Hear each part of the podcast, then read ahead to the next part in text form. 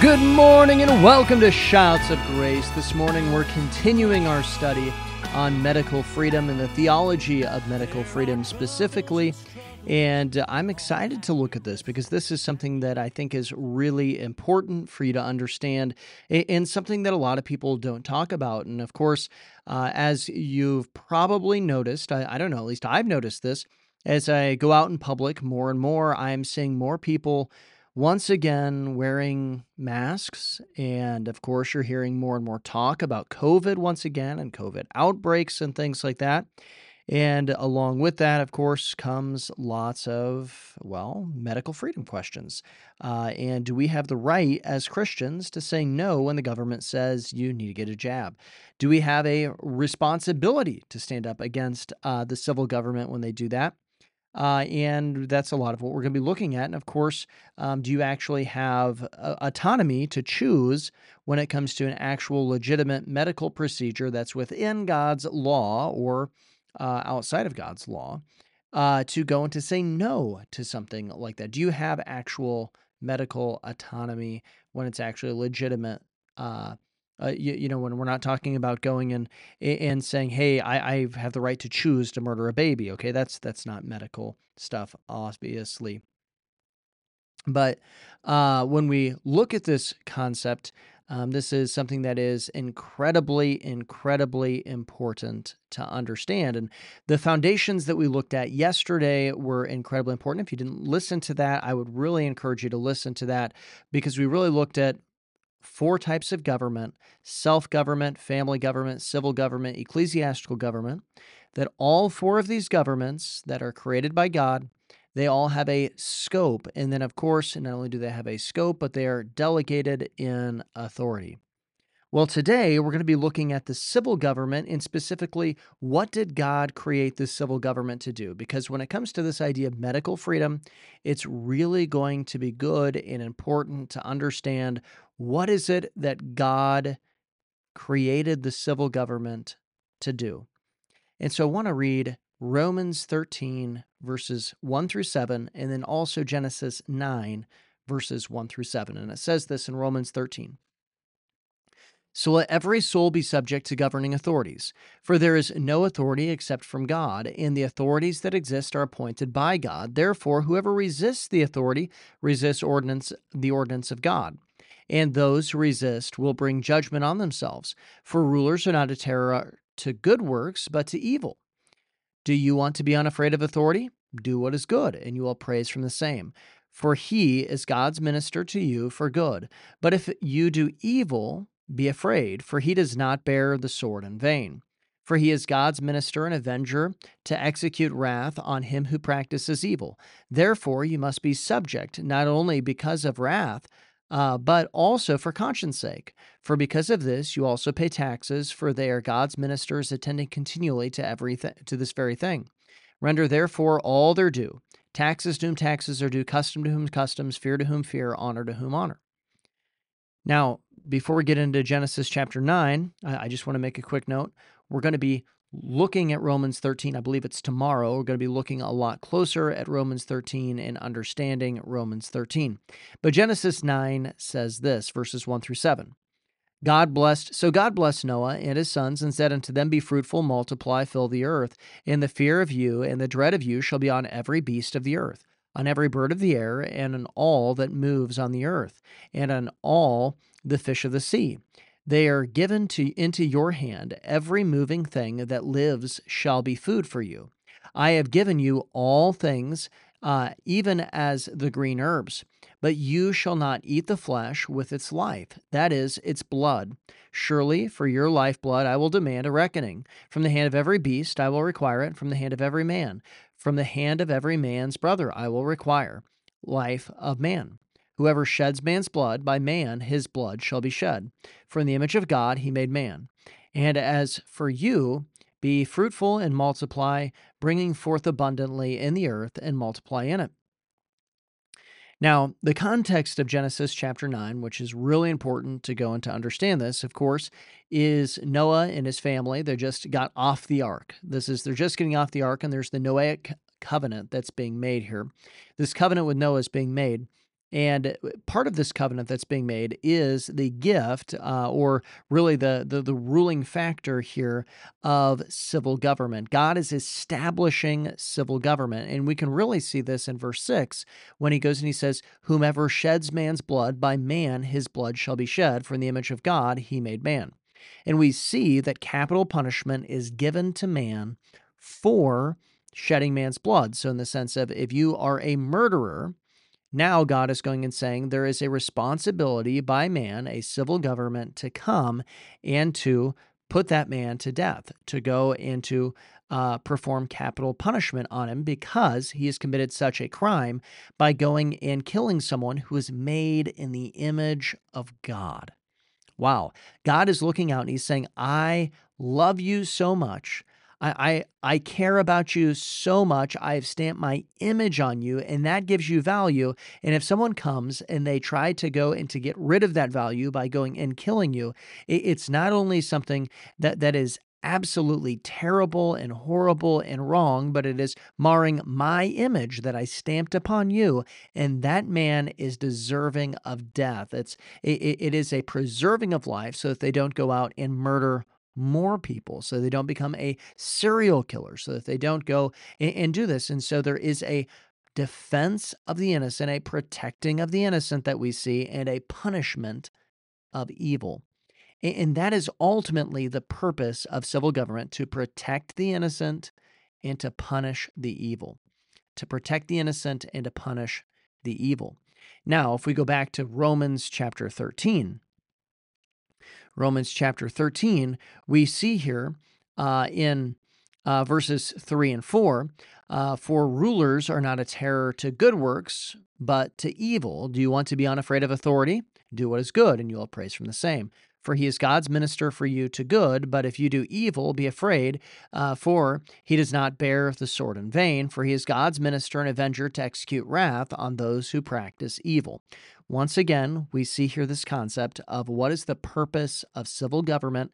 It is to go and to protect the innocent and to punish the wicked, to punish evil. And this is incredibly important to go and to understand when it comes to medical freedom because there is a scope that government is to have. Their job is to fall within the concept or within the idea of going and punishing evil or protecting the good. Punishing evil or protecting the good. Now, I want you to keep that in mind because uh, we're going to look at that here in just a little little bit more. And uh, this is really an important concept. But I also want you to understand an implication here. And this is something that I mentioned yesterday, but I want to spend just a little bit more time on this. God gave civil government to man in Genesis chapter 9. That's where we see that. It, it, continues in Romans chapter 13. Obviously, it's referring to the same thing. And of course, it includes all of the civil laws that are in between because that's defining what's good and what's evil. But it's this concept here that civil government is given from God to man. So, therefore, it is an authority that is given to man from God, which means that it is delegated. Now, this is incredibly important to understand the concept of this and to grab this truth. In fact, it might be the most important truth that you're listening to here this morning. And that is that because civil government's authority is delegated from God, it means two things. One, it is limited. It is limited authority. You do not have unlimited submission to civil government. It's limited because it's in, within the scope that it is delegated from the greater authority. There, there is a greater authority than civil government.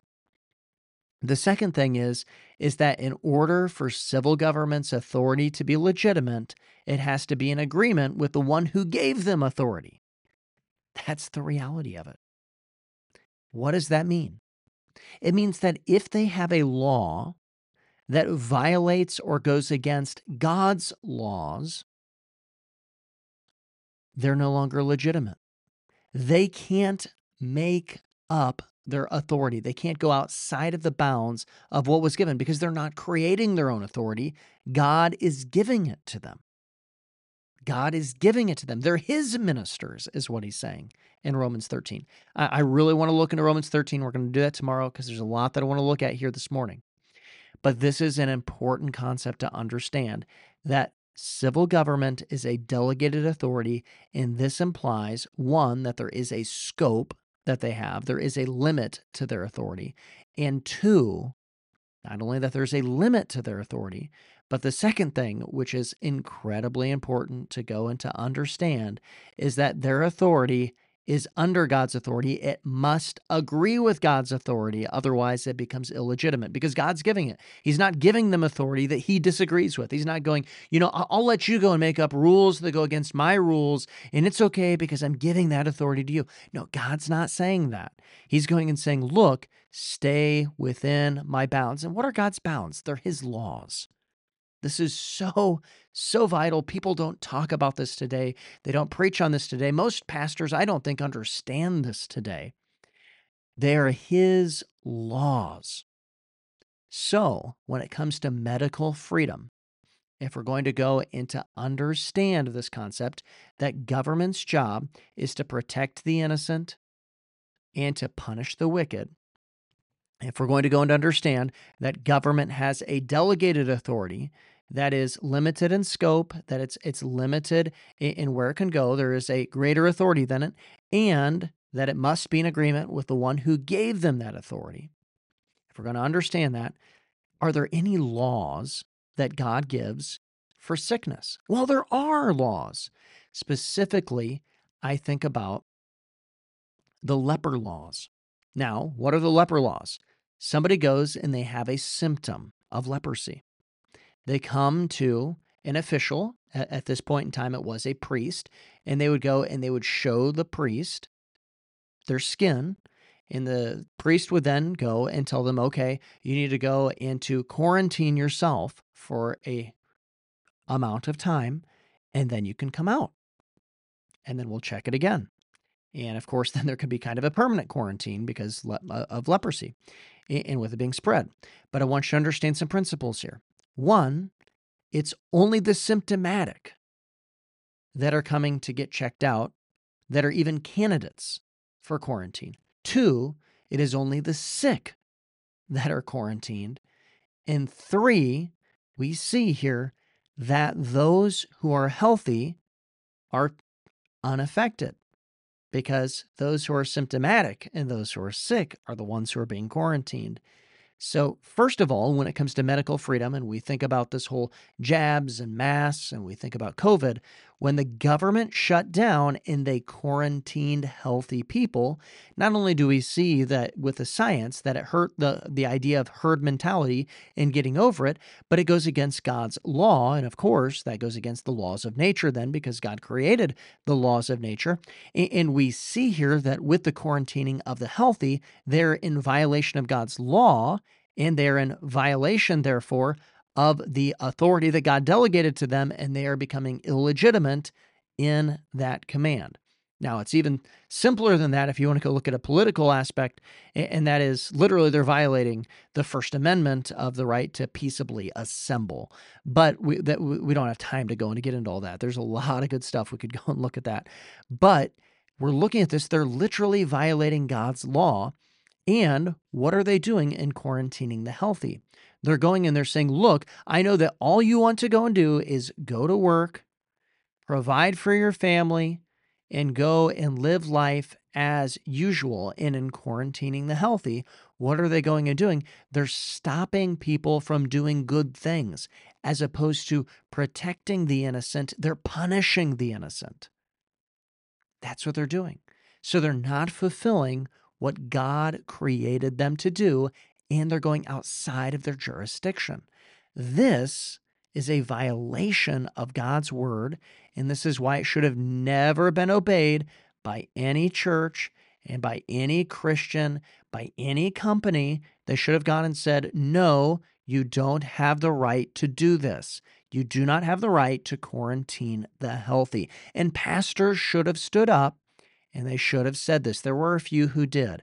I can tell you specifically on this Pastor Kerry Gordon, my pastor, did an incredible job of going and standing up and showing that they were violating God's law by quarantining the sick, or excuse me, quarantining the healthy, as opposed to going and saying, look, if you're sick, you need to stay home. But instead, they're quarantining the healthy. Everybody needs to stay home. Everybody needs to social distance. They don't have the jurisdiction to go and to do that and to go and to tell you, being unsymptomatic, being healthy, that you can't go and out th- go out there and do that. And we find that that's a problem. Now, of course, this goes into mass as well, because what are they doing with mass? They're also quarantining your face. They're quarantining the healthy. That's a problem. That's wrong. That's a violation of God's law. That's a violation of the authority that was delegated to them. It becomes illegitimate authority.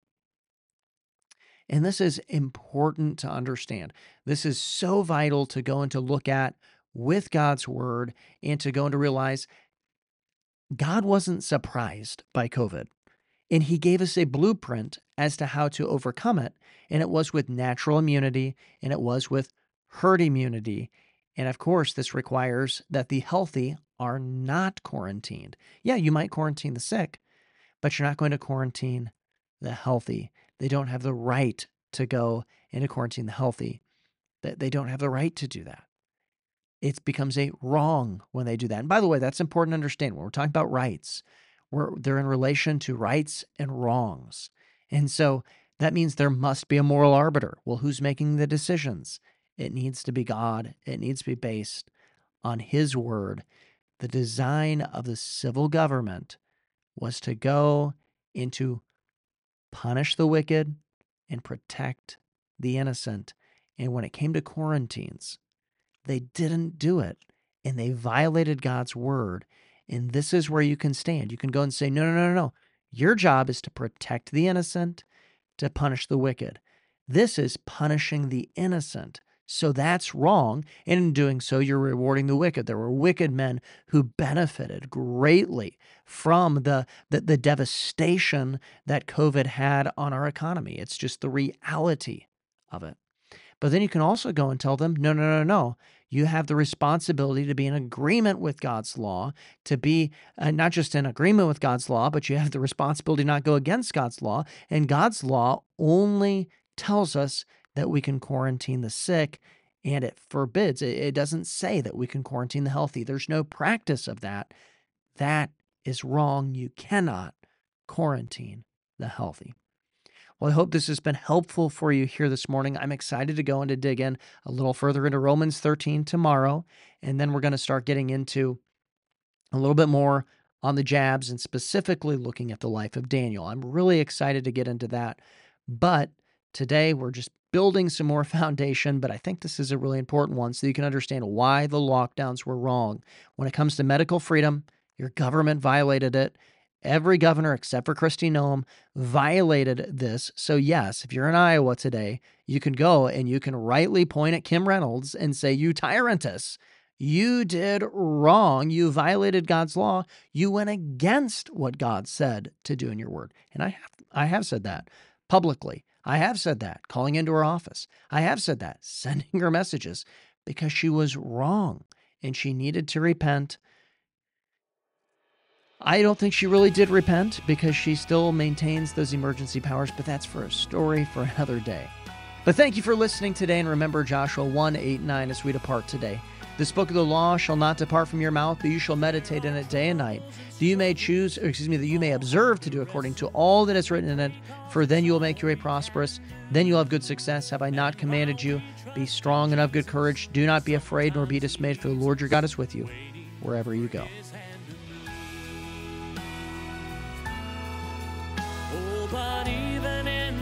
Darkness, we hold to the promise. There's nothing we can't overcome. So that war you've been fighting will end in God's timing. Sing like the battle's been won. Can you feel it? The song